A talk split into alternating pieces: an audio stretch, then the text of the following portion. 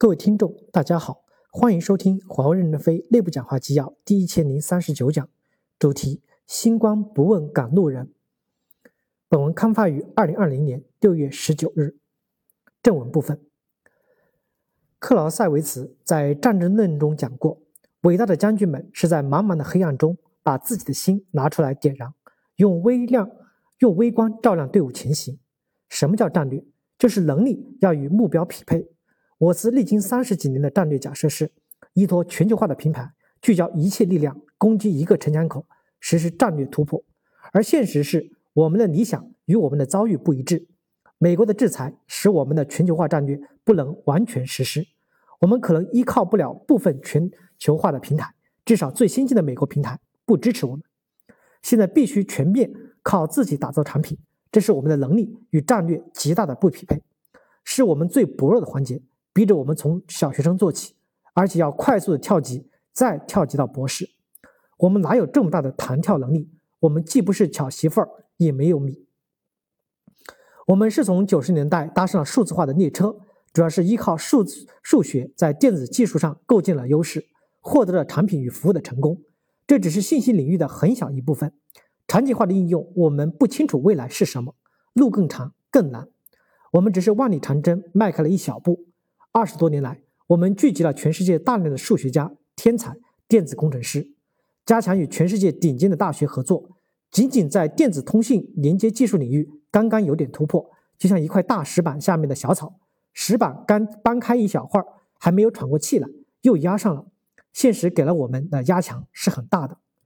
时代证实了我们过去的战略是偏斜的，是不完全正确的。我们的能力很不符合现实生存与发展的需求。但是我们有信心、有决心活下来。美军上将马丁·邓普西说过：“要让打胜仗的思想成为一种信仰，没有退路就是胜利之路。”华为也别无选择，只有义无反顾。我们坚持自强，与国际合作来解决目前的困境。我们不是因美国一时的打压我们而聚散、放弃全球化的战略。我们不赞成片面的提自主创新，只有在那些非引领性、非前沿领域中。自力更生才是可能的，在前沿领域的引领性尖端的技术上是没有被人验证的领域，根本不知道努力的方向，没有全球共同的努力是不行的。我们不仅仅要搞好一到十的工程设计，让产品又好又便宜，而且要坚定不移的挺进零到一的科学研究，不全球化是不行的。我们的人力资源政策要胸怀宽广，敢于启用优秀的员工超过我们。要坚决引进比自己更优秀的人，要不断激活我们的组织，提升有贡献的员工，组合成合成生力军，加强主观主管的末位淘汰，激活组织的潜能，加强专家的纵向流动，使专家一方面吸收宇宙真气，一方面接地气，在纵向循环选拔优秀的，使专家保持一种旺盛的进取能量。员工的横向流动有利于评价系统的综合平衡，要允许员工在内部有序合理流动。充分发挥他们的潜能机制，充分发挥导师制，让高人指点，佛祖开关的引导方式成为一种习惯，让年轻人早点走上担当，让一些退休的高级干部及高级专家给天才、高潜力的人做个人辅导，人生的、技术的、架构理解型的。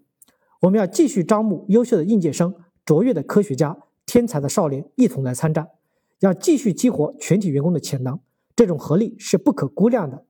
公司并未到了生死关头，不需要用血烧热来炼钢，要沉着镇静、平平静静地干好本职工作，按部就班地前行。公司所有的一切要继续正常的运转。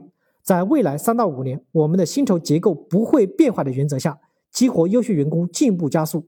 在待遇政策不变的基础上，晋升下降机制逐步优化，素质要与贡献结合起来考核，加强在战火中选拔优秀的员工的路线不动摇。宰相必起于州郡，猛将必发于卒伍。这次几百高级干部自愿降级，就说明了我们这个队伍是好的。感谢大家的收听，敬请期待下一讲内容。